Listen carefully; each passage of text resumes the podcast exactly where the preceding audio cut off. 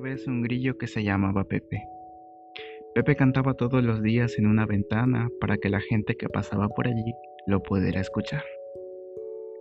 Un día el grillo fue a cantar como todas las mañanas y se dio cuenta de que no podía.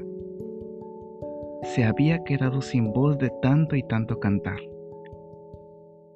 El grillo Pepe se puso muy triste porque no podía cantarle a la gente. Entonces decidió visitar al doctor.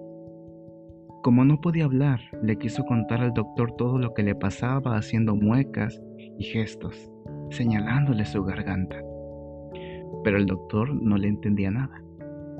Entonces se lo escribió en un papel.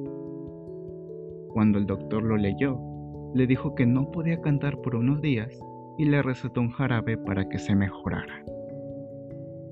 Después de que se recuperó, empezó a cantar de nuevo en la ventana con su guitarra la gente que pasaba por allí se puso muy feliz cuando el grillo Pepe comenzó a cantar de nuevo y siguieron disfrutando de su voz por mucho tiempo.